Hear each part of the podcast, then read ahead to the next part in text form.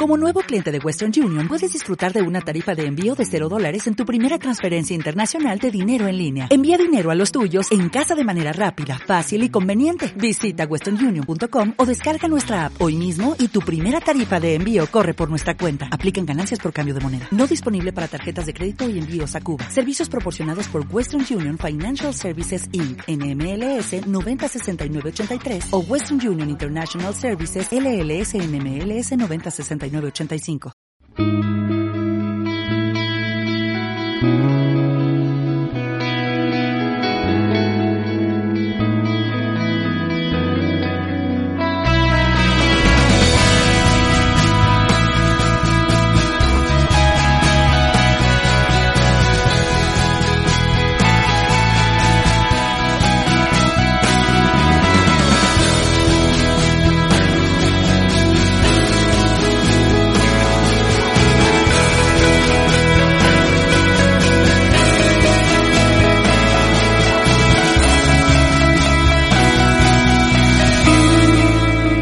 Buenas gente, soy Marco Álvarez, de John Marco en Twitter. Tengo aquí conmigo, como siempre, a Rubén Ibeas, Rubén Ibeje en Twitter. Hola Rubén. Hola Marco, hola a todos. Bienvenidos a NFL en estado puro, cobertura del draft NFL 2022, episodio número 2. Abarcamos los quarterbacks y los wide receivers en el primer programa que tenéis disponible en el podcast y hoy vamos a trabajar el resto de la ofensiva, los jugadores de línea de ataque, tanto los exteriores, los tackles, como los interiores, guards y centers. Y a continuación iremos con los tight ends y con los running backs. Así completaremos toda la ofensiva en estos dos primeros programas y trataremos toda la defensa en el capítulo número 3 que tendremos el próximo miércoles. Estamos en medio de la Semana Santa aquí en España, pero estamos trabajando. Rubén, sigues poniendo cada día algún nombre para que la gente... Estás ya en ese periodo que tienes cada año que te empiezas a enamorar de jugadores que luego no van a hacer ni el practice squad, ¿eh? pero bueno. Seguita, seguita Rubén, sobre todo los vídeos, ahora los comenta Rubén y bueno, también servidor por mi parte con esos... También me vas a criticar eso, también me vas a criticar eso, ¿no? Aquí... Eh, No, yo solo, solo le digo a la gente que tenga cuidado porque... Que tenga cuidado. Con Rubén siempre hay que tener cuidado. ¿Dónde te pueden encontrar, Rubén? A mí, menos en la calle, eh, en muchos sitios de la calle no salgo. Rubén IBG, ahí estoy en Twitter, Rubén IBG, y eh, sobre todo en el canal del Nickel que estamos, estoy sacando mucho, mucho contenido, muchos nombres, como dices tú, y que, que durante este mes de, de aquí al, al draft pues seguiré haciéndolo. Así es, y también en la cuenta de NFL en español con otros, Sí, otros tops que no, que no vais a encontrar en el níquel. Y como os decía también, pues esos perfiles que voy intentando sacar uno o dos cada día. Tengo algunos jugadores en la reserva que me los voy sacando pues cuando estoy investigando a otros, porque ya sabéis que esto es, esto es lento. Y bueno, pues siempre intento llegar al último tramo con, con la mayor fuerza posible, pero no es, no es fácil. A ver si tú estás cercano, tú, bueno, ya has llegado a los 100 jugadores, ¿no, Rubén? Me parece que me Sí, dijiste ayer. sí, ya, ya los he pasado. Ya estoy en más de 100 y, y a ver hasta cuándo llego. A ver hasta dónde tampoco ya tengo mucho más. eh, o sea, tenía una serie de jugadores que sí que quería ver. Una serie de posiciones también donde he estado viendo más jugadores, pero, pero bueno, de aquí al draft siempre alguno más seguro que, que se dé. Así es, yo normalmente intento llegar pues es- a los 60 aproximadamente, la primera y la segunda ronda es lo que intento abarcar, es luego siempre difícil, algún que otro nombre se cuela, especialmente en segunda, ¿no? Pero también en primera a veces llega algún jugador que, no sé, los Raiders con Mike Mayo, que era muy propicio en ese aspecto, con, con Ledbetter, con Damon Arnett, etcétera. Pero bueno, y estamos a la, a la espera ¿no? de la guía de Road Running, que también debe salir próximamente de, de nuestros amigos. Y ayer creo que tú retuiteaste otra, que es ya la cuenta del- de los, de los prospe- prospects que estás tú ahora ya prácticamente, ¿no, Rubén? De los de... Es que no tengo la cuenta ahora en la cabeza. Socarrat College se llama. Socarrat College. Socarrat es, Socarrat es lo del fondo de la paella, ¿no? Es que no tengo ni idea. Yo, que nos lo diga la gente en los comentarios. Pero creo que que es, sí, por- por- creo que es el arroz que se queda ya pegado ahí. Claro, por los jugadores que, que ellos ven y analizan, que son esos jugadores ¿no? de, de tercer día, tiene, que, tiene que ir por ahí, ¿eh? Y si, y si, son, no sé si de Valencia o de, o de Cataluña, no sé. Lo mismo estoy aquí lanzándome desde el Golden Gate al agua, ¿eh? al Pacífico, pero bueno. Que echarle un ojo. Rubén lo ha retuiteado. Yo cuando salga la de Roadrunner lo haré también. Y así tenéis las dos y podéis ya meteros. Sobre todo, quizás a veces nos interesa mucho cuando ya elige nuestro equipo. voy a buscar a ver qué dicen de tal, tal pero siempre es un documento que es impresionante, sobre todo también a largo plazo. Tenéis muchos meses todavía hasta la temporada, si no os da tiempo, que no os va a dar tiempo, creo yo, a leerlo entero, pues tenéis tiempo de aquí al 9 de septiembre, ¿no? Creo que es el kickoff este año. Bueno, Rubén, running backs, Tyrants y jugadores de línea. Vamos a empezar con los, con los grandotes, con los jugadores de línea. Los vamos a, vamos a agrupar, no vamos a ir con tackles y luego interiores. Vamos a ir con todo el bloque de, cinco hombres. ¿Quién es tu línea ofensivo número uno, Rubén, a modo global, tanto tackles como jugadores interiores? No, no tiene esto que ver con el pick en el que vayan a salir en el draft. ¿Quién es para ti el mejor jugador? Para mí es Ivan Neal. Pues vamos, vamos con él, el chico de Alabama. El jugador más, otro más. Sí, otro más de Alabama. En este caso, Evan Neal, pues que creo que está preparado para jugar en el lado derecho también. Ha jugado el último año en el lado izquierdo, pero en la universidad juega en el lado derecho, ha jugado en el gar izquierdo. Eh, es un jugador que es muy completo, es muy grande, tiene unos brazos muy largos, está muy bien construido para la posición, lee muy bien el juego, controla muy bien todo lo que, todos los movimientos que hay en la línea defensiva. Es un jugador que, bueno, pues que eh, en el primer paso en, protección de pase hacia detrás es, es muy rápido, es muy profundo, se mueve muy bien a mí me parece que es un jugador que está muy trabajado, que está muy bien hecho y que además tiene techo para crecer. Me gusta mucho lo que, lo que ofrece Van. Ya sabemos que viene de Alabama y eso es un sello de calidad en línea ofensiva. Casi cada año meten su tackle en primera ronda y este es uno más, que se mueve súper fluido, como comentas, muy eficiente técnicamente y con esa potencia que no es normal eh, verlo en la NFL, pero luego sí que es un indicador si uno en college cuando le pone las manos encima a un defensor, lo tira al suelo, te llama la atención. Y ya os digo que eso luego no se suele traducir tanto en, la NFL, pero es un indicador de que este hombre es una bestia. Y con Evan Neal, casi cada partido te encuentras una de esas jugadas que aparece un linebacker en blitz o algún defensive back y lo engancha a lo mejor con, con un compañero y aprovecha esa inercia y lo tumba. y, es capaz, ¿no? Con esos brazos que son también muy largos. Eh, la estatura a veces, bueno, le puede hacer fallar un poquito el objetivo porque no es fácil mm, agachar toda esa masa, que también es un jugador muy grande, el peso 337 libras, pero por lo que hemos leído ha estado en más, o sea que es algo que tendrá que cuidar. Y no sé si lo ves como tackle completo que pueda salir en esas screens, pools, etcétera, para esos equipos zonales, Rubén, o es más uno de equipo más estático que juegue más por dentro? Nah, yo creo que se puede adaptar a todo.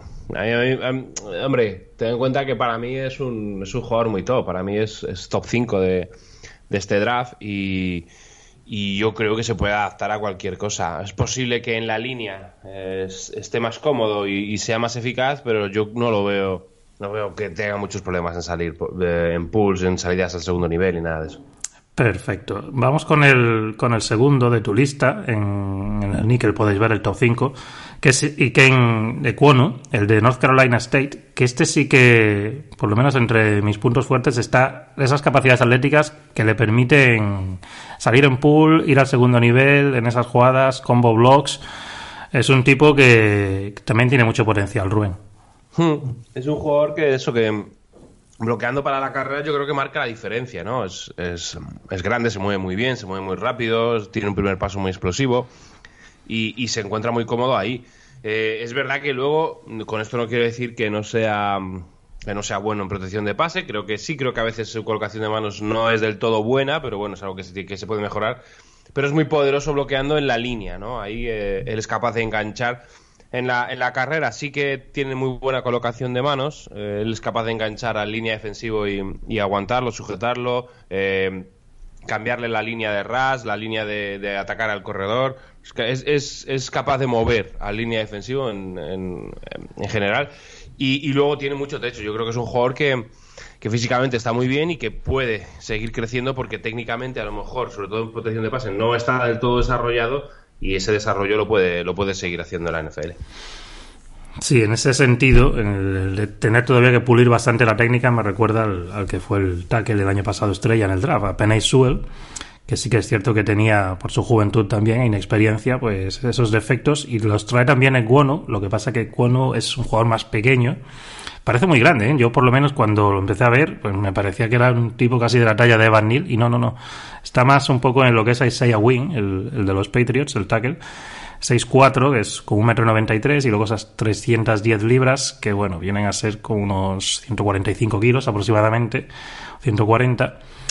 Y, hombre, es, ligerito para ser un tackle en la NFL, así que tiene que mejorar esa técnica, porque por potencia a veces puede sufrir en esas situaciones contra los, los Bull Rush o los jugadores más poderosos que hay en la, en la NFL. Por eso quizás se le interroga, ¿no? Si puede ser tackle o guard, Rubén. No, yo lo pondría como tackle. Yo creo que, que su progresión es la de ser tackle. Eh, y, hombre, eh, si puede jugar de guard, sí, pero yo creo que tiene que ser tackle en la NFL. ¿Y aquí hablamos de otro pick de top 10? Para mí sí. Para mí es un, un pick de top 10. Y, y cada vez cada vez la gente lo pone más arriba en sus mock drafts, eh, gente analistas y, y gente que, que, sigue mucho el draft, gente importante dentro de, de los medios estadounidenses y incluso eh, mucha gente le tiene puesta como el, el, mejor jugador de la línea ofensiva. Sí, yo creo que va a estar curioso esa noche primera del draft con ese top 10 porque casi todos los años tenemos esos cinco o seis jugadores que se les da siempre muchísima promoción, que van a ser legendarios, etcétera, etcétera. Casi se les pone la chaqueta amarilla del dorada del Salón de la Fama. Pero este año no. Este año no hay, realmente no hay un consenso ni siquiera con el uno.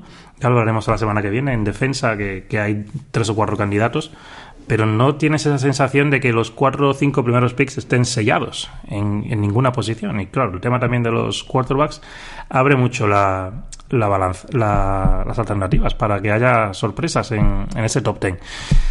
Muy cerquita de, de Kwonu me pusiste a Charles Cross, Rubén, el de Mississippi State. Sí, muy cerca, muy cerca. Y me ha costado mucho decidir quién estaba por encima de quién. Charles Cross es, Charles, Charles Cross es diferente a, a Ecuano, es un jugador que, que, en protección de pase para mí es muy bueno, es, pero muy bueno. Yo creo que es mejor incluso que Evan Neal. Se mueve muy rápido lateralmente, su kick slide es fantástico, su colocación de manos también es buena, es capaz de hacer el mirror con el, con el pass rusher. Y en el juego de carrera se defiende bien, no es mal bloqueador, ni muchísimo menos pero donde brilla realmente es en, en, esa lateralidad en la carrera, ¿no? Se mueve muy rápido, muy bien. Además, también es un, un muy buen conocedor del juego, es inteligente jugando y evidentemente en, el, en, la, en, la, protección de pase eso lo necesitas, ¿no? Es un jugador muy completo y otro jugador que para mí está preparado para ser titulares del, desde el primer snap. Sí, aquí seguramente estamos hablando de otro que no vaya más allá del pick 15, quizás, de la primera ronda. Yo os puse el perfil de este chico y se me asemeja bastante a Tristan Wirfs. Supuse que juega como compacto, ¿no? Entre comillas, para explicarlo ahora lo podemos desarrollar un poco más en el podcast. Pues no es quizás eh, ese jugador que salga tanto, ¿no? Como hemos hablado antes de Cuono, en esas acciones en el segundo nivel, sin ser una movilidad mala, como ya se ha explicado pero que es ese jugador que en la cabina de teléfono, digamos, en esos espacios reducidos, como es tan consistente técnicamente, pues es muy difícil de, superar. Y luego, la verdad es que se busca siempre las artimañas. Cierto que en college son más permisivos y por eso eso se lo he puesto en el plano negativo, que tiene tendencia a agarrar cuando, cuando ha de recuperar, con esos primeras, primer contacto de manos no le sale bien tiene tendencia a agarrar y eso le va a provocar más de un holding en la NFL pero creo que es un jugador que le puedes poner en el lado izquierdo, le puedes poner en el lado derecho y si tu esquema es capaz de tapar esas pequeñas deficiencias, se puede, se puede convertir en un jugador muy valioso desde el primer año, que es algo que estamos viendo. En las últimas temporadas estamos viendo novatos, recuerdo también a Jack Conklin en ese lado derecho, por eso he puesto el interrogante para Charles Cross como right tackle, que en su primer año han sido incluso All Pro. Tristan Wills no sé si lo acabó siendo, pero desde luego tuvo una temporada de ese nivel. Así que son jugadores muy valiosos y que pueden producir desde el primer año. Estos tres, tanto Cross como el Cuono como Neil. No sé si, porque como lo estamos hablando de forma agrupada, no sé si a Linderbaum, el center de Iowa, lo metes entre estos tres justo por detrás y lo, tuviera que, si lo tuvieras que hacer todo de modo global, Rubén. Lo meto por detrás. Lo meto por detrás. ¿Y sería el cuarto en general o hablamos del cuarto tackle?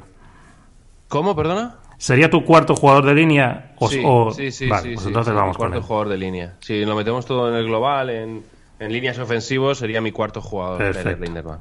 Los otros tackles, eh, bueno, el siguiente tackle que es Trevor Penning se quedaría un poquito por detrás tanto de Linderbaum como de Kenyon Green como de Zion Johnson. Perfecto. Cuéntale a la gente, porque este, este center tiene buena pinta. Sí, muy buena pinta. Este, técnicamente, además que hay, hay jugadores, siempre lo decimos, ¿no? Y sobre todo los jugadores que vienen de Iowa, que son jugadores que, que, saben jugar a fútbol, los chicos que salen de, de este programa. Eh, es un jugador que tú nada más ponerte a verlo en la cinta ves que técnicamente está muy bien trabajado, que, que sabe jugar a fútbol, que, que la posición de center necesitas reconocer muy bien el juego, tener muy buenas lecturas de todo lo que pasa delante de él y él las tiene. Eh, y como te digo, si técnicamente funcionas, eh, luego además tiene una, una, muy buena lateralidad que lo demuestra en ese primer paso explosivo para moverse, ¿no? Para, para, sobre todo en situaciones zonales, se mueve muy bien lateralmente. Cuando un jugador está así de trabajado técnicamente, se nota mucho y para mí Linderbaum lo, lo está. Y me he ido aquí a mirar mi, mi top en general de todo y yo tengo a Linderbaum como dos. Lo tengo justo por detrás de Van Nil y luego ya tengo a, a y a Cross. Me parece que los defectos que tiene y va a salir por detrás, porque eso está claro que va a salir por detrás tanto de Cross como de Cuono como de Neil y no sé si me apuras a lo mejor a alguno de estos guards que ahora me, me, me mencionaste antes, me explicarás, porque básicamente es un center. Es un jugador que tiene los brazos cortitos, hablamos de 31 pulgadas, los jugadores que hablábamos antes eran de 34 pulgadas, 6'3, 290 libras, aunque ahora ayer me comentaba, no sé quién, la verdad, un seguidor en Twitter que ha aumentado el peso en el Pro Day. Bueno, eso hay que tomarlo un poco con pinzas, porque no es condicionamiento de, de temporada. Pero el tema es que no es un jugador que lo puedas poner como hogar y aguante en principio, en principio, porque es un jugador que podría sufrir contra esos bull rush más constantes sin tanto apoyo que siendo center, que bueno, es una labor más, salvo que el equipo contrario te ponga ese frente diamante con cinco jugadores, normalmente no vas a estar uno contra uno, por lo menos no durante todo el partido. Así que eso le va a hacer bajar, porque claro, a no ser que el equipo concreto tenga una necesidad clara y esté bastante enamorado de este chico, pues a lo mejor pasan, pasan picks y pasa la primera ronda y nos sale. Pero es un jugador de un, de un talento, lo que hace lo hace muy bien. Yo lo he puesto, es, me parece un clon de Jason Kelsey y es un jugador absolutamente estrella. Pero claro, Kelsey, si no recuerdo mal, fue tercera ronda. Chris Humphrey, que el año pasado tan buena temporada hizo para Chiefs, si no recuerdo mal, fue cuarta, ¿no, Rubén? O sea que, claro, luego el, tema, ya lo hablaremos después con los running backs, es eh, difícil, ¿no? Contrastar el valor del jugador con el valor de la ronda.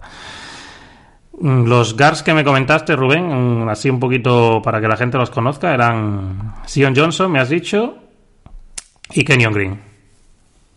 Kenyon Green, Kenyon Green y, y Zion Johnson eran los jugadores de que te hablé. Y Kenyon Green pues es un jugador que también está muy, muy bien trabajado para la carrera, tiene el, push que hace en, el primer paso es muy bueno, pero luego el reach block, ese bloqueo que hacen más lateral es fantástico, creo que ahí abre muy bien la línea de, de, de rush para, para que corra el, el, running back, su colocación de manos en la carrera es fantástica. Y luego en protección de pase también es otro chico que lee muy bien el juego, es que estamos ante una clase que no es fácil, ¿no? Encontrar, eh, sobre todo en líneas ofensivos, que, suelen llegar algo verdes a la, a la NFL, pues yo creo que este año hay cuatro, cinco, seis jugadores que leen muy bien el juego. Y, y Kenyon Green es uno de ellos. Me parece que es interesante. Es, está ahí en la pelea con, con Johnson. Eh, de, cuál de los dos es mejor. Ahora mismo se habla mucho más de, de Johnson, pero a mí me gusta, a mí personalmente me gusta más Kenyon Green. Primera ronda ambos, Rubén. Sí, sí, para mí sí, sin ninguna duda. Para mí esos, estos seis eh, líneas ofensivos, los tres tackles y los tres eh, interiores, para mí son primera ronda. Y no deberían llegar al 25, no, no deberían, para mí. Voy a mirar cuántos salieron el año pasado, porque claro, normalmente aquí sí que lo que comentaba antes con los centers, los tackles es al contrario. Normalmente los equipos necesitan mucho esa posición, es muy valiosa y a veces nos encontramos con algún, entre comillas, reach. Y por eso quizás Trevor Penning, luego tu tackle 5 es Daniel Fa Falele. No sé si alguno de esos se cuela, Rubén. Se colará. Se colará porque, porque hay necesidades. Yo a Penning también lo tengo, o sea, creo que, que va a salir en primera ronda.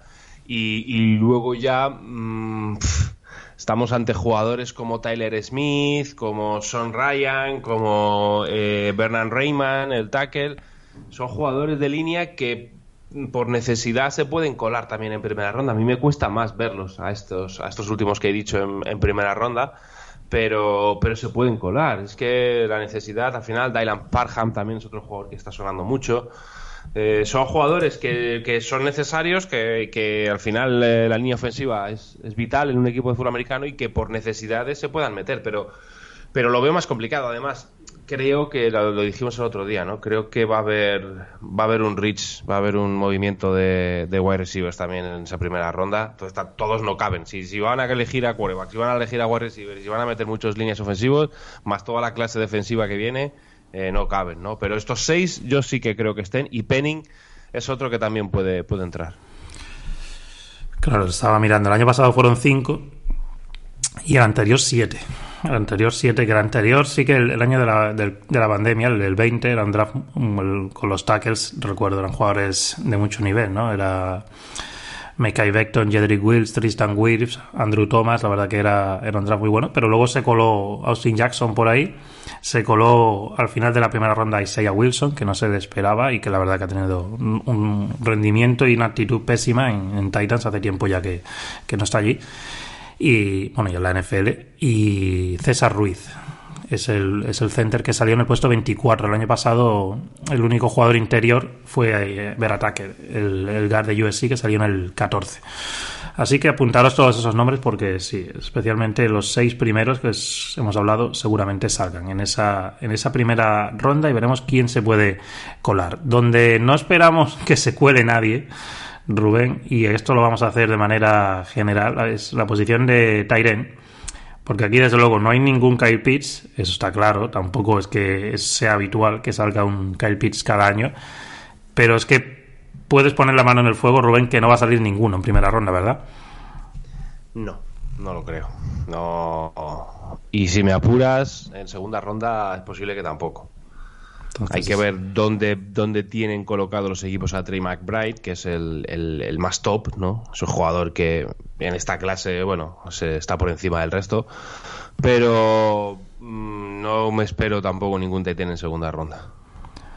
Pues si quieres, mm, coméntanos un poco de McBride. Aquí la verdad es que no te puedo ayudar mucho porque ya lo, he dicho antes. Veo a los jugadores que vayan a ser más top y no tiene pinta de que aquí lo vayamos a tener. Llevamos unos años que suele haber casi años y años, ¿no? una clase que es regulera en ese sentido. Sí, eh, este es un jugador, eh, lo que más, perdón, lo que más destaca es, es un jugador explosivo. Sale muy bien eh, desde la línea, tiene muy buenas manos, es capaz de jugar una variedad de rutas bastante amplia. es capaz de jugar en situaciones, en, formaciones 3 por 1 donde él esté aislado frente a un defensive back, porque ahí físicamente es superior. Además, Creo que tiene un buen corte en el top de la ruta, sobre todo para rutas cortas, el slants y demás. Creo que eso lo hace muy bien, ataca muy bien la espalda de los linebackers. Es un jugador que está bien, o sea, que, es, que, tiene talento, que tiene muy buenas manos, que puede ejercer como jugador eh, de, posesión, como receptor de posesión. Luego, en la línea, en la línea él es capaz de bloquear, de, ser duro, de ponerse. No tiene mala técnica, no me parece que tenga mala técnica. Eh, mete bien las manos. Es, es, es bloqueando a los a, mm, eh, defensive backs, linebackers. Pues, pues es resolutivo, no tanto con líneas defensivos, pero es un jugador completo y es un jugador que bueno que, tiene además techo para crecer y que yo creo que es un pick en, en, tercera ronda por ejemplo para mí es un es un pick seguro. Claro pero fijaros que nos vamos ya a la tercera ronda. Estaba aquí mirando mientras hablabas los tiempos en la combine. Eh, el año pasado Pitts hizo 4.40 que bueno eso, es una salvajada. Y este año más rápido fue Chico Conquo de Maryland. No sé si ya lo has visto a este 4.52 Jelani Woods es el segundo, 461, que este está, lo suelo ver, ¿no? Por ahí arriba en los tops. No sé si quieres añadir algún nombre más, Rubén, porque si este estamos hablando de tercera ronda. Sí, tercera, cuarta ronda. Eh, a mí me gusta mucho, hay dos jugadores que me gustan mucho. Bueno, voy a nombrar primero los que más están sonando, que son eh, Jeremy Racker de Ohio State, de Greg Dulcich de, de, de UCLA, eh, Jelani Woods de, de Virginia, que son jugadores pues son, buenos jugadores, son jugadores que, bueno, que tienen su, su posibilidad de crecer, ¿no? Tienen su, su evolución, su progresión y Jeremy Good es muy grande, es muy buen bloqueador, puede ser una amenaza en, en Redstone porque luego los balones contestados los, los juega muy bien. Eh, Dulcich que ha sido un jugador que ha producido mucho en, en su universidad, que ha sido resolutivo en la Redstone. A mí hay dos que me gustan mucho. Uno es, es Charlie Collar, el chico de, de Iowa State. Eh, me parece que es un jugador que está pasando muy, muy por debajo del radar. No lo entiendo porque tiene unas manos segurísimos, eh, tiene potencia en las yardas después de la recepción, eh, tiene la capacidad para jugar eh, varias rutas. También, como decía antes con McBride, ¿no? puede estar aislado en, en, en 3x1 localiza muy bien el balón. Es un jugador que eh, como receptor me parece muy interesante. Además tiene cortes, tiene un route running que, que no me parece nada malo. Y luego hay otro que debe, debería salir en, en, una ronda, cuarta ronda o así, que es Jake Ferguson, que es el chico de Wisconsin. Me encanta. Porque es un, para mí es el mejor bloqueador eh, de, la clase por ganas y por técnica. Eh, lo he visto bloqueando a Hayden Hutchinson, lo he visto bloqueando a líneas defensivos y tumbándolos. Eh, es efectivo en los dos primeros niveles. Es verdad que no tiene una, una, una explosividad en la salida, eso lo debería de mejorar. Eh, pero luego sí que muestra mm, una potencia en las yardas después de la recepción, incluso en screens, que me gusta mucho. Y es un jugador que, que es muy seguro en, en la recepción, que tiene unas manos muy seguras me gusta mucho Jake Ferguson y me gusta mucho Charlie Collar. Evidentemente no están en la esfera de Trey McBride ahora mismo, porque ahora mismo yo creo que McBride es un jugador pues, más llamativo, pero son dos chicos que, cuidado, eh, que, que, pueden tener, eh, si llegan al sitio adecuado y se trabaja con ellos, eh, pueden tener un techo bastante alto.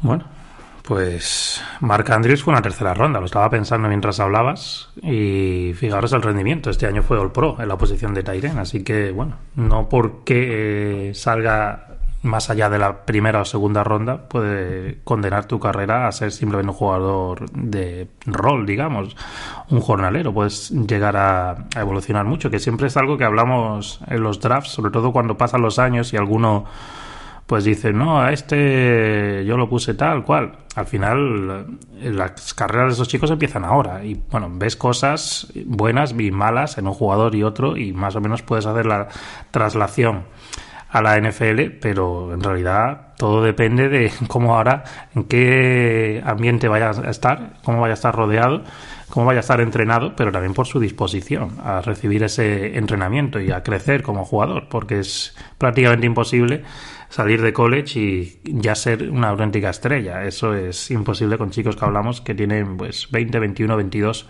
23 años. Y esto en la posición de running back pues también es bastante habitual, Rubén. El otro día no sé dónde leía la, la encuesta ¿En qué, ¿En qué posición sería lo más temprano que te gustaría que tu equipo eligiera un running back? Y las opciones eran primera ronda o más allá de la primera ronda y creo que era el 85% votó más allá de la primera ronda. ¿Qué pasa con los running backs, Rubén? Nadie, nadie los quiere, pero luego Jonathan Taylor, Derrick Henry, etcétera, son jugadores muy importantes. Sí, la, la, posición está maldita, ¿no? La posición ahora mismo de running back es, es maldita. Luego todo el mundo quiere que, que, se corra. Luego todo el mundo dice, no, es que el juego de carrera no funciona, es que tal. Bueno, claro, pues si, si no, no, no gastas, ¿no? No, no, le, no, pones talento en la posición, es complicado correr. Pero es verdad, es verdad que cada vez. Eh, tiene menos valor la posición de, de, de, running back en el, en el draft. Tiene que ser alguien mmm, demasiado talentoso, ¿no? Para que los equipos vayan a por él. A mí me da pena, a mí me da pena, pero, pero estamos, esto, esto está montado así y, y, bueno, ahora mismo y en esta clase sobre todo tampoco es que haya jugadores, vamos a ser claros, tampoco es que haya jugadores ¿no? con, con talento de primera ronda para mí en la posición de running back. Sí, no, no se ve, no hay un Saquon Barkley o un Zeke Elliott, por ejemplo, ese jugador que se pueda meter ahí en el top 10. A lo mejor los dos primeros, ¿no? A lo mejor podrían rascar la primera ronda, pero por lo que estamos hablando no parece que sea lo más normal, que son Brice Hall y, no Ken y Kenneth Walker. No, no, parece que vayan a llegar. El año pasado se metió Travis Etienne, si no recuerdo mal, que quizás... Y Najee Harris. Y Najee Harris, sí. Y luego ya en segunda ronda salió Ah, se me ha ido el nombre ahora, ahora, lo buscamos, pero salió, creo que era el que más me gustaba a mí, y fue el tercero de, de los que acabó saliendo ya en el Príncipe. Ah, Javonte, Javonte Williams, fue segunda ronda. Bueno, mmm, Jonathan Taylor fue segunda ronda, Terry Henry fue segunda ronda, Eh, Alvin Camara fue tercera ronda. Dalvin Cook fue segunda ronda. Bueno, lo mismo tiene razón la gente. y hay que elegirlo en segunda, Rubén. Desde luego, buen rendimiento han dado. Y si Brice Hall y Kenneth Walker, que ahora hablaremos de ellos, pues acaban saliendo en segunda, pues no tienen por qué tener una mala carrera. Sí que está la opción del quinto año. Si lo eliges en primera ronda, es un poco lo que hizo Kansas con Clyde Edwards Fue el último pick de la primera ronda en el año 2020 porque, bueno, lo tienes cinco años, le pones la etiqueta de jugador franquicia dos veces y si no te hace la de Levion Bell, pues lo tienes siete años casi a buen precio y prácticamente con siete años ya lo puedes soltar porque normalmente no van a durar a no ser que seas un, un frangor de la vida porque lo que sí que vemos Rubén es que ya las renovaciones que hay de running back son casi quién se lo.? Ah, Mike Florio, a tu amigo Mike Florio, se lo escuché el otro día. Que son renovaciones ya más publicitarias que otra cosa, porque normalmente es el equipo que draftea a ese jugador, que es una estrella, el que le da ese segundo contrato, porque nadie de fuera ya prácticamente es capaz de traerse a un jugador veterano, entre comillas, en la posición, en un contrato muy grande. Es un poco pues lo que, lo que vimos con Sick ¿no? Ese contrato probablemente no se, lo no se lo hubiera dado otra franquicia, pero claro, ¿qué haces? No le vas a dejar ir es lo mismo que tendrá que afrontar Indianapolis, ¿no? Con, Jonathan Taylor. Bueno, mm, el otro día hablábamos en los quarterbacks del, de ese skill imprescindible, que si no lo tiene te preocupas mucho. Para un running back, Rubén, cuando lo evalúas, ¿qué dices tú? Esto debe tenerlo, si no, mm, me preocuparía. La lectura de gaps. La lectura de gaps para mí es, es básica. O sea, hay, running backs que tienen que tú los ves atravesar la línea de scrimmage y que tienen una aceleración inmensa, que me parece que eso es, también es importante. Una aceleración, una explosividad terrible, ¿no? Que, que, son capaces de la big play, pero claro, si no eres capaz de atravesar la línea de scrimmage, pues eso no te va a servir de nada, ¿no? O tienes una línea ofensiva que te abre muy bien y muchos huecos, que puede pasar, que te la puedes encontrar en tu equipo, o vas a necesitar de la lectura, ¿no? Luego, hay una cosa que a mí me gusta mucho también, que tiene que ver con la lectura, que es la visión espacial, ¿no? Que es saber eh, por dónde te vienen. Evidentemente, eh, el casco no te deja ver todo lo que, lo que hay en el campo y hay jugadores que sí que sienten esa presión, que sí que son capaces de ver por dónde les está llegando la carrera y tienen la agilidad de pies suficientes como para, para ir evitando tackles, ¿no? Esa posibilidad de, la visión espacial unida a, que sean capaces de aguantar un primer, un primer contacto y no irse al suelo, ese equilibrio, ese balance, eh, que también es algo que, me, fijo mucho.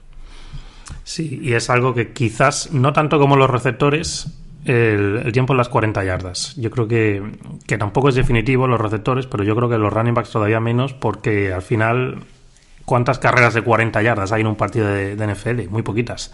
La mayoría son jugadas de 0 a, 5 yardas, de 0 a 10 yardas, entonces tienes que ser explosivo en esos primeros pasos y tener esa visión, como dice Rubén, que yo creo que encaja muy bien en estos dos primeros, vamos a ir con ellos, que yo creo que son la clase de, esta posición, de Brice Hall y de Kenneth Walker, que los dos tienen un tiempo, la verdad que bastante bueno, en las 40, 4.38 Kenneth Walker, 4.39 Brice Hall, pero es cierto que luego les ves jugar, tampoco te da la sensación de que sea un, disparo, pero sí que tiene lo que comentabas, esa visión espacial y esa capacidad para eludir ese primer defensor que dices tú lo vas a faltar y no, no, lo deja en el suelo, Rubén. Sí, y con. Hombre, con Walker yo creo que más, ¿no? Con la aceleración, me refiero, la velocidad. Con Walker sí que se ve. Más explosivo. Que, sí, cuando alcanza el segundo nivel, si, si no lo placas, se te puede, se te puede escapar. Eh, él ahí sí que tiene esa aceleración. Bueno, vamos con, con Brice Hall primero. Eh, sus lecturas son muy buenas. Y además, él en, situaciones de power run, el, lead block, el jugador que sube al segundo nivel a bloquear, eso lo lee fantástico. Persigue muy bien su espalda y tiene un stop start muy bueno. El stop start que es que es que eh, cuando atraviesa la línea de scrimmage tiene esa, parada para leer, o antes de atravesar la, la, línea de scrimmage, tiene esa parada para leer y arranca muy rápido, arranca muy explosivo, lo que estabas diciendo tú, ¿no? Aparte de la visión espacial y luego tiene una variedad de recursos técnicos en el segundo nivel maravilloso. Le puedes ver jugar un spin, le puedes ver jugar el high step, le puedes ver jugar stiff arm, le puedes ver jugar el juke move. O sea, la variedad para ir quitándose defensores de encima y placadores de encima es, es enorme, es enorme. Es un jugador que técnicamente está muy bien, está muy bien trabajado. Quizás eh, destaca en la paciencia que tiene para esperar el gap, ¿no? Porque hay veces que necesitas que la línea ofensiva darle un segundito más para, para, que abra el gap y eso lo, hace muy bien. Tiene esa paciencia, luego, como digo, arranca muy explosivo y demás. Quizás se le podría haber usado mejor en el juego de pase, pero yo creo que sí. Yo creo que tiene buenas manos y que no se le ha usado del todo bien. Mm, puede, puede crecer en eso, pero eh, para mí es un running back que, que puede que puede, que puede funcionar muy bien eh, exclusivamente en el juego de carrera, no necesariamente todos los running backs tienen que ser receptores, ¿no? Porque parece también que ahora eso es una cualidad que se tiene que tener sí o sí. Pues no, para eso habrá otros jugadores o con que mínimamente, fíjate Leo Fournet, con que mínimamente seas capaz de coger un balón, pues, pues te, puede, te puede ser eh, de, gran ayuda, ¿no? Y, y Brice Hall está en ese, en ese, en ese sitio. Sí, a mí con eso de la paciencia que hablabas me recuerda un poquito a, a Le'Veon Bell, ¿no? No es un jugador que directamente vaya al, contacto, pero luego cuando llega al segundo nivel es, es, es lo que comentas, es que es muy creativo, hace, tiene jugadas la verdad que muy espectaculares, a veces casi parece que está todo como coreografiado por cómo va haciendo esos movimientos pero también es, es verdad que cuando es una jugada de segunda y tres, tercera y dos, y tiene que meter la cabeza, la mente y muestra potencia. Que quizás le veo más potencia pura que Kenneth Walker, el, otro Rubén, el de Michigan State. Sí, sí, Kenneth Walker es más eh, bailarín, ¿no? Hmm. En, el, en, el, sentido de que el jump cut lo hace muy bien, eh, es, es, baila detrás de la línea ofensiva, luego arranca, como hemos dicho, ¿no? La aceleración una vez que lo atraviesa. Es un jugador que va muy bien en el bounce, en el exterior. Kenneth Walker eso lo, lee muy bien. Y, es ese jugador que, mm, pues eso, ¿no? Que es más... Mm, no es tan directo como, como Brice Hall eh, y puede, puede salirte por cualquier lado, ¿no? Por agilidad, por habilidad, por, por, agilidad de pies, te, te, gana. Además juega muy abajo. Eso para romper tackles también es importante, ¿eh? que sea un jugador que, que juegue muy abajo, eh, la potencia esa que le da el tren, tren inferior poderoso, jugar con tu centro de gravedad abajo, pues te, permite recibir el golpe y, seguir, seguir corriendo. Es un, es un corredor eh, de los que pueden tener un primer año, un segundo año interesante, eh, que, que, puedan, puedan brillar en el equipo que lo elijan. Sí, es curiosa, ¿no? La historia de Walker, que en dos años en Wake Forest, pues tuvo números modestos y hizo el transfer a Michigan State y se salió el año pasado. Bueno, es que el año pasado tiene un partido contra Michigan. Sí, ese es el partido. Es, increíble. O sea, es que el último cuarto que hace es que gana el partido él solo. Es increíble. Yo, la gente, si pueden, eh, no, si no quieren verse todo el partido, que no se lo vean, pero que se vean el último cuarto porque es una barbaridad lo que hace.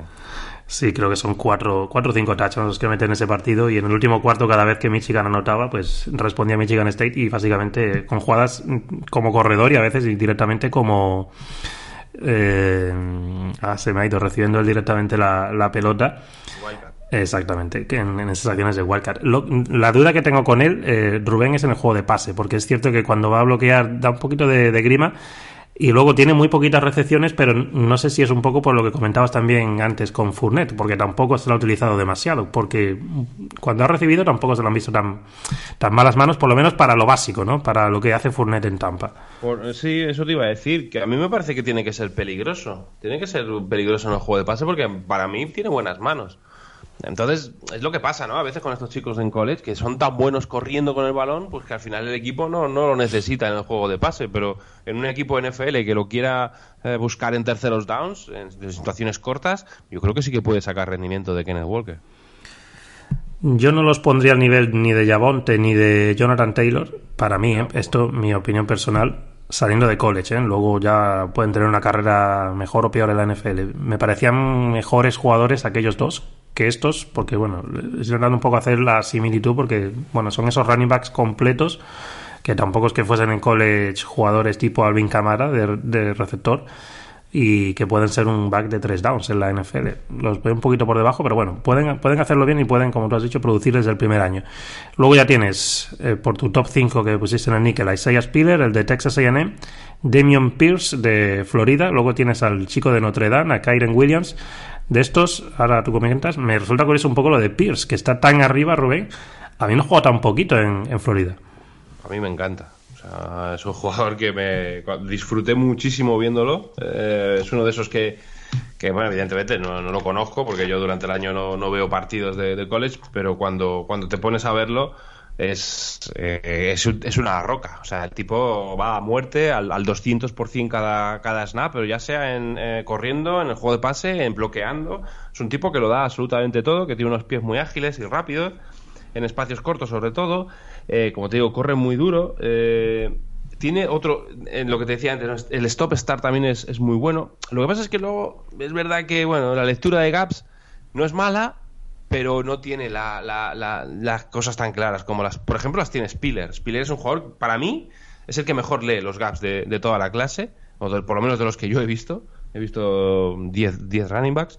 Eh, y es un, es un eh, Spiller es un jugador que lee muy bien, pero eh, Pierce sí que creo que, ya te digo, no es mala, pero podría ser mejor. Y luego ya Rubén nos metemos en un territorio de bueno que no sé hasta qué punto llega la especialización en la NFL cada vemos cada año vemos que es superior y no sé si llega el punto en el que un equipo puede elegir antes a uno que destaque mucho en una faceta concreta como pueda ser ahora saliendo del backfield que creo que me comentes qué nombre podemos apuntar ahí o bien buscas ese running back que a lo mejor, bueno, pues no sea un Saquon Barkley, pero oye, no sé, pero tengo en la cabeza, por ejemplo, un Chris Carson que sale, no sé si séptima ronda, pero luego es un tío que si le das 300 carreras, pues te va a hacer mil yardas, ¿no? Y te saldrán los especialistas de las estadísticas y te dicen que, que cualquiera puede hacer mil yardas. ¿Qué, ¿Quiénes son los nombres por ahí, Rubén?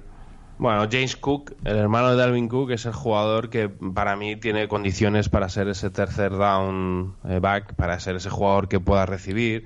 Ha jugado varias rutas, es un jugador que, que angle routes, eh, wheels, eh, incluso saliendo abierto lo puede hacer. Pues ya te digo, no me parece tan bueno o no me parece tan importante acarreando el balón, que no es que no lo pueda hacer, porque yo creo que en, situaciones tonales es donde más cómodo se puede, se puede sentir. Eh, pero luego recibiendo el balón creo que muestra, muestra muy buenas condiciones. Brian Robinson, el chico de Alabama, es, otro corredor duro, otro corredor que a este sí que le gusta ir entre los tackles y, demás. Tyler Beatty es otro chico, eh, el de Missouri, que no está mal, es algo pequeñito, pero bueno, no, no, está mal. Y a mí hay uno que para rondas bajas me, me gusta bastante, que es Jerrion Ely eh, el chico de, de Ole Miss, y, es un jugador que, está muy bien, que lee muy bien el, juego, que tiene una cierta aceleración, que es capaz también de, aparecer en el, en el, juego de pase. Kyren Williams, por ejemplo, el que está en el número 5, es un jugador que, que es, es, muy bueno saliendo a, la flat en el juego de pase, porque ahí es muy rápido, muy explosivo y, puede, puede hacer daño a los, a, los a los linebackers que viajen con él hasta ahí, incluso safeties. Es una clase, ya te digo, lo que decías tú, ¿no? al final los equipos buscarán especializaciones, buscarán mm, talento en, rondas bajas, que te pueda salir un Elijah Mitchell, por ejemplo.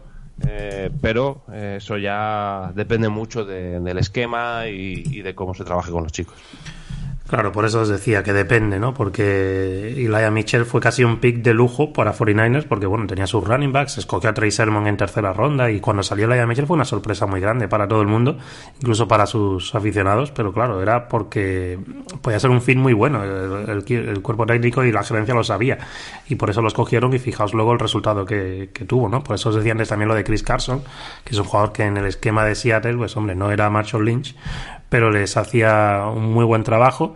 Y por otro lado, si lo que buscas o necesitas es ese jugador saliendo del backfield, pues a lo mejor un James Cook puede salir antes que alguno de los otros que a lo mejor sea más completo, pero que no brille en un apartado tanto como, como es el hermano de, de Dalvin Cook, el running back de Minnesota Vikings. Tengo. Estaría, estaría preocupado un poco, Rubén, si fuera running back, porque recuerdo el año pasado, por ejemplo, pues no sé si Kenneth Gainwell fue el cuarto o quinto running back y estamos hablando que salió, lo estoy buscando aquí, pero salió tardísimo, salió en quinta ronda.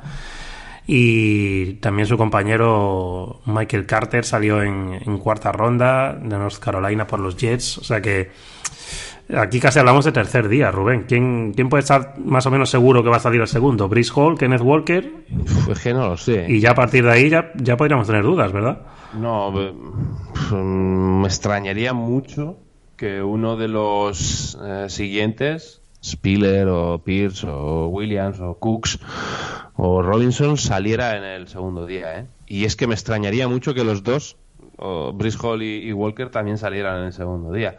Es que tampoco hay necesidad, ¿no? O sea, te pones a pensar y ahora mismo equipo que necesite running back, running back tampoco, no sé, no, no, no hay una, necesidad. Por ejemplo, el año pasado sí sabías que, los Steelers necesitaban un, running back, que Denver también necesitaba un running back, que los Jaguars también necesitaban un running back. Este año, pues quizás no, no hay esa necesidad, ¿no? Hombre, me extrañaría que, que, que Hall o, Kenneth Walker no salieran en el, por lo menos en tercera ronda.